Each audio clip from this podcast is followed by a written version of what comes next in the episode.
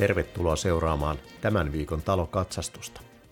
Minä olen Pekka Vaittinen ja tänään aiheenamme on kuntotarkastukset ja niihin oleellisena osana liittyvät kuntotutkimukset. Annan tässä ohjelmassa vinkkejä siihen, miten myös omatoimisesti voi rakenteiden kuntoa arvioida, jos rakenteen kuntoon liittyy esimerkiksi epäilys sen vaurioitumisesta. Lähdetäänpä liikkeelle siitä, mikä on rakennuksen kuntotarkastus. Niin kuin nimikin hieman viittaa, tarkastuksella pyritään selvittää rakennuksen kunto mahdollisimman kattavasti, aistinvaraisesti ja rakennetta rikkomattomin menetelmin. Kuntotutkimus taas tarkoittaa sitä, että rakenteen kuntoa selvitetään jo laajemmin pintaa syvemmältä rakennetta tai rakenteen osaa avaamalla, ja silloin ei ole enää kysymys pelkästään pintapuolisesta tarkastuksesta. Kiinteistökauppoihin liittyvä kuntotarkastustoiminta alkoi Suomessa 90-luvun loppupuolella, ja silloin tarkastuksia tehtiin harvakseltaan, mutta tänä päivänä tarkastuksista on tullut yksi tärkeä asuntokauppoihin liittyvä trendi, ja kuntotarkastuksia tehdään yhä enenevissä määrin todennäköisesti jo lähellä 10 000 kappaleen vuositasolla, jos kiinteistökauppaa käydään keskimäärin 15 000 kappaleen verran. Eli ainakin kaksi kolmasosaa myytävistä omakotitaloista tarkastetaan vuositasolla. Tätä kuntotarkastustoimintaa ohjaa Suomessa ainoastaan yksi toimintamalli, joka on KH-tiedosto, ohjetiedosto. Kuntotarkastus asuntokaupan yhteydessä on tämän ohjetiedoston nimi.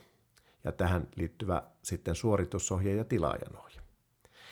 No tässä ohjeessa on tarkkaan määritelty, mitä asioita kuntotarkastuksessa tulee tarkastaa ja missä laajuudessa. Myös raportointiin ja tarkastajan vastuuseen otetaan tässä ohjeessa kantaa. Tämä on muuten erityisen tärkeää huomioida kuntotarkastustilausta tehtäessä, että tätä nimenomaista ohjekorttia myös noudatetaan tämän suorittavan tekijän toimesta. Tämän ohjekortin saa tilattua rakennustieto Oystä. Vaikkakin tämä viimeisin suoritusohje on päivitetty jo 15 vuotta sitten, on se ohjeistuksena edelleenkin riittävän hyvä ja sitä noudattaen kuntotarkastukset tulee tehtyä niin kattavasti ja laajasti kuin pitääkin. Tietysti myös tarkastuksen tekijän kokemus ja osaaminen punnitaan. Kaikki talot kun ovat erilaisia. Kuntotarkastus asuntokauppaa varten ohjekortissa määritellään tarkastuksen tavoitteet, sisältö, laajuus, tarkastuksessa tehtävät erilaiset mittaukset, raportointi ja tietysti tässä puhutaan myös kuntotarkastajan vastuusta. Lisäksi tässä opastetaan tarkastuksen sopimisesta ja selvitetään tarkastukseen liittyviä epävarmuustekijöitä. Niiden tarkoitus on yhtenäistää ja selkeyttää sitten tätä kuntotarkastustoimintaa sekä lisätä kuntotarkastusten luotettavuutta. Tarkastustuloksia arvioitessa on aina otettava huomioon aistin varaisiin ja rakenteita rikkomattomien menetelmien aiheuttamat rajoitukset ja epävarmuustekijät. Rakenteiden tarkastaminen edellyttää tietysti tarkastajalta korkeaa ammattitaitoa ja huolellisuutta. Ja kuitenkin täyttä varmuutta rakenteiden kunnosta ei koskaan saada ilman laajoja rakenteiden avauksia, lisätutkimuksia.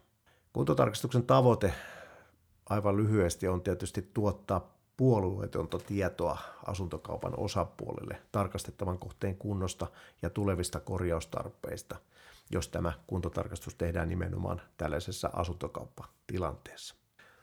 AKK-nimikettä käyttävällä kuntotarkastajalla tulee olla suoritettuna hyväksyttävästi AKK-tentti ja nykyisin suositellaan myös FISE-pätevyyden hankkimista.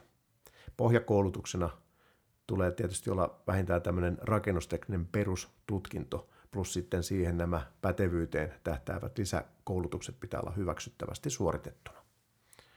Ja ennen kaikkea sitten myös oman osaamisen ylläpito edellyttää säännöllistä lisäkouluttautumista.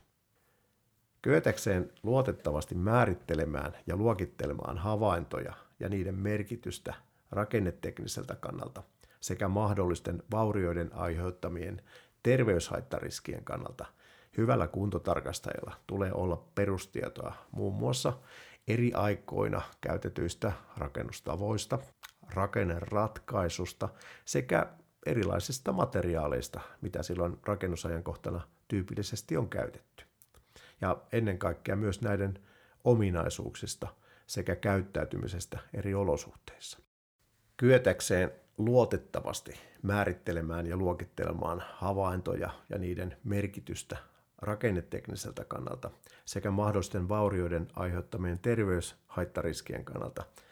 Hyvällä kuntotarkastajalla tulee olla perustietoja muun muassa eri aikakausina käytetyistä rakennustavoista, erilaisista rakenneratkaisusta, käytetyistä materiaaleista, mitä kyseisenä ajankohtana on käytetty, ja tietysti näiden ominaisuuksista sekä käyttäytymisestä eri olosuhteissa erittäin tärkeä asia muuten rakennusfysiikan ymmärtäminen ja, ja erityisesti rakenteiden lämpö- ja kosteustekniset käyttäytymismallit. Rakentamista ohjaa maankäyttö- ja rakennuslaki ja fysiikan laki, josta jälkimmäinen on kaikkein tärkein. Mikä on sitten kuntotarkastajan vastuu?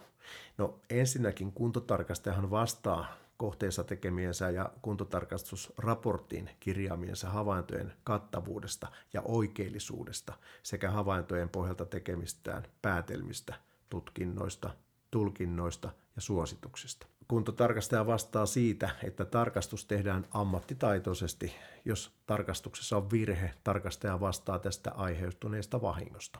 Kuntotarkastaja ei siis vastaa asunnon vaurioista tai puutteista, vaan niistä vahingoista, joita vaurion tai puutteen havaitsematta jättäminen tai ilman perusteltua syytä tehtyä vääräksi osoittautuva toimenpidekehotus on tilaajalle aiheuttanut. No kuntotarkastajalla ei ole velvollisuutta tarkastaa saamionsa tietojen tai asiakirjojen oikeellisuutta, jos ei ole perusteltua syytä epäillä niiden paikkansa pitävyyttä. Tietojen lähteet sitä vastoin aina kirjataankin raporttiin, eli mistä nämä kuntotarkastajan lähtötiedot on sitten peräisin. Jos kuntotarkastaja havaitsee ilmeisen tai merkittävän virheen näissä asiakirjoissa, se mainitaan toki aina raportissa. Puhutaan vähän teknisestä käyttöjästä. Me tiedetään, että mikään rakenneosa ei kestä aivan loputtomiinkaan saakka, eli maailmanloppuun asti. Mutta tämä tekninen käyttö, mitä tarkoitetaan kuntotarkastusraportoinnissa, niin tarkoittaa tätä käyttöönoton jälkeistä aikaa, jona tämän rakenteen, rakennusosan, järjestelmän tai laitteen tekniset toimivuusvaatimukset täyttyvät.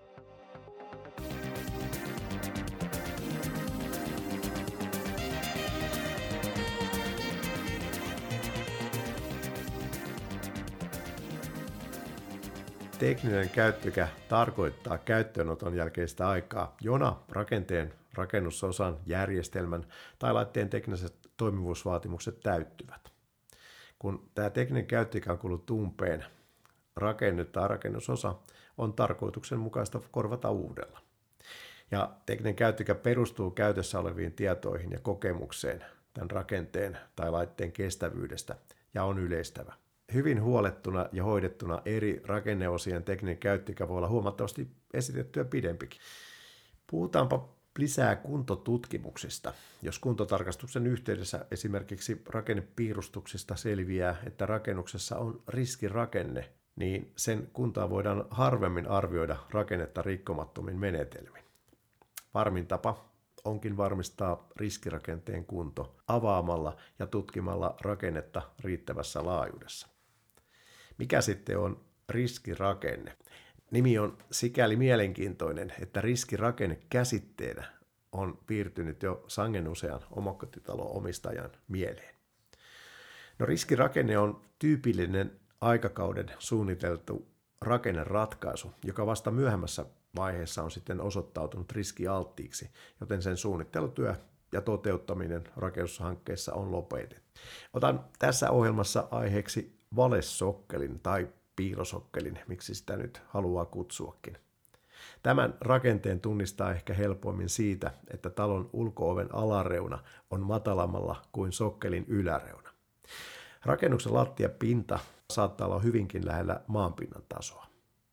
Ja näitä valessokkelirakennuksia löytyy Suomesta yli 160 000, että määrä on varsin merkittävä. Määrä onkin varsin suuri ja osaan näihin onkin jouduttu jo tekemään mittavia korjaustoimia sokkelirakenteen osalle. Tämä valesokkelin korjaaminen on aina kallis toimenpide. Tarkastellaanpa hieman, milloin näitä valessokkelirakennuksia Suomessa rakennettiin. Minulla on tässä kädessä RT-kortti vuodelta 1957 ja tässä on mainittu, että lattiapinnan ja maanpinnan välinen korkeusero ei saa olla yli 30 senttimetriä routimisvaarasta johtuen. Okei, tämän mukaan on sitten rakennettu. Ja tässä valesokkelitalossa on useita riskitekijöitä. Ulkoseinien nämä alaosat ovat maapinnan tasolla tai usein jopa sen alapuolella. Rakennuksen perustusrakenteisiin kohdistuu kosteusrasitus rakennuksen ulkopuolelta. Pintavedet ohjautuu rakennuksen vierustalle, salaojitus ei toimi. Tarkastellaanpa hieman, milloin näitä valessokkelirakennuksia Suomessa sitten rakennettiin. Minulla on tässä kädessä RT-kortti vuodelta 1957 ja tässä on mainittu, että lattiapinnan ja maapinnan välinen korkeusero ei saa olla yli 30 senttimetriä routimisvaarasta johtuen. No, näissä valesokkelitaloissa on useita riskitekijöitä. Ulkoseinien nämä alaosat on maanpinnan tasolla tai jopa sen alapuolella, ja rakennuksen perustusrakenteisiin kohdistuu kosteorasitus rakennuksen ulkopuolelta, pintavedet ohjautuu rakennuksen vierustalle, salaojutus ei toimi, sokkelia vasten ei ole asennettu patolevyä, ja rakennuksen vierustalla käytetty maa-aines on kapillaarisesti kosteutta hyvin johtavaa. Lattian ja seinän tiiviys on puutteellinen ja rakennuksen väärät painesuhteet mahdollistaa korvausilman hallitsemattoman kulun sitten epätiiviiden rakenteiden kautta huonetilaan. No sitten vastaavasti vuoden 1962 ohjeena on, että maanpinta nostetaan ulkoseinän puurakenteen alaohjauspuun yläpuolelle. Hmm. Miksiköhän tähän tasoeroon ei ole kukaan kiinnittänyt tuolloin huomiota? No sitten 1993 tapahtuikin muutos, kun RT-kortin ohjeita muutettiin siten, että lattiapinnan tulee olla vähintäänkin 30 cm maapinnan yläpuolella, eikä ulkoseinän alaohjaspuuta saanut jättää betonivalujen väliin. No entä jos talossa kuitenkin tämä valessokkeli on, niin miten sen kunnon voi varmistaa? Lähtökohtaisesti voi sanoa, että jos valessokkelin rakenne on riittävän ylhäällä maanpinnasta on riskin muodostumismekanismi vähäisempi ja vaurioituminen myös harvinaisempaa. Vastaavasti taas, mitä lähempänä maanpintaa ollaan, ja varsinkin maanpinnan alapuolella, on vaurioituminen todennäköisempi. Valessakelirakenteen kunnon voi varmuudella arvioida vain avaamalla rakennetta riittävästi ja riittävän laajalla otannalla. Tämä mahdollistaa tarkemman kokonaiskuvan arvioitessa korjaustarpeen laajuutta ja korjaustapaa.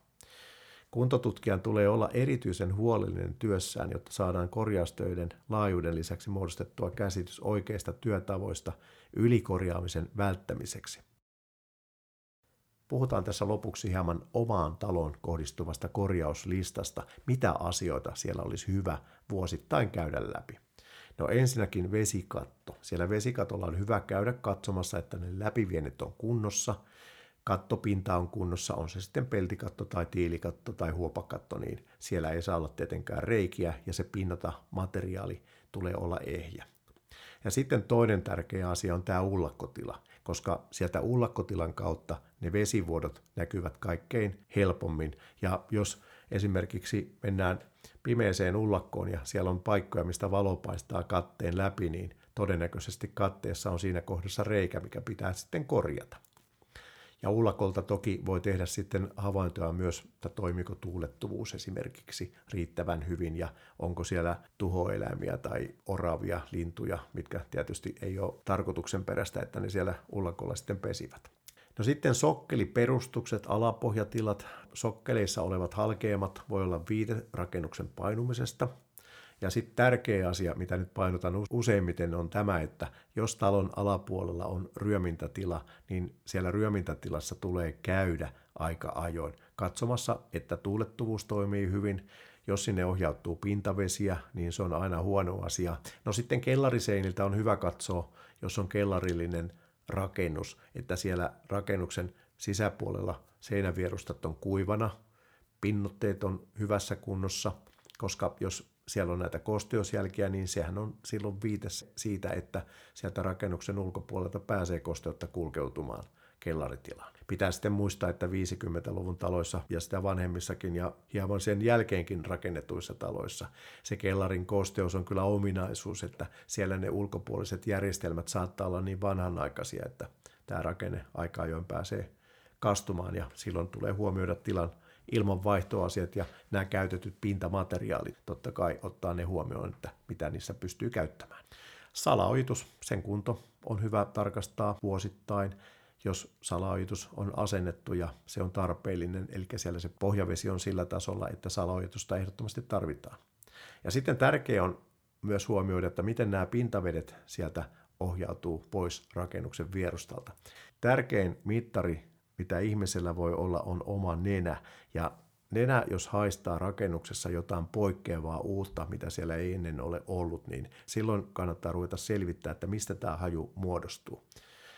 Hajut ei synny koskaan itsestään. Minä olen Pekka Vaittinen ja tämän ohjelman tuotti Suomen talokatsastus Oy. Tapaamme jälleen viikon kuluttua ja tuolloin meillä on aiheena rakennuksen ilmanvaihto. Mitä ilmanvaihtoremontissa tulee ottaa huomioon? Tämä ja moni muukin asia selvinee ensi viikon ohjelmassa. Kiitos kun kuuntelit. Hei!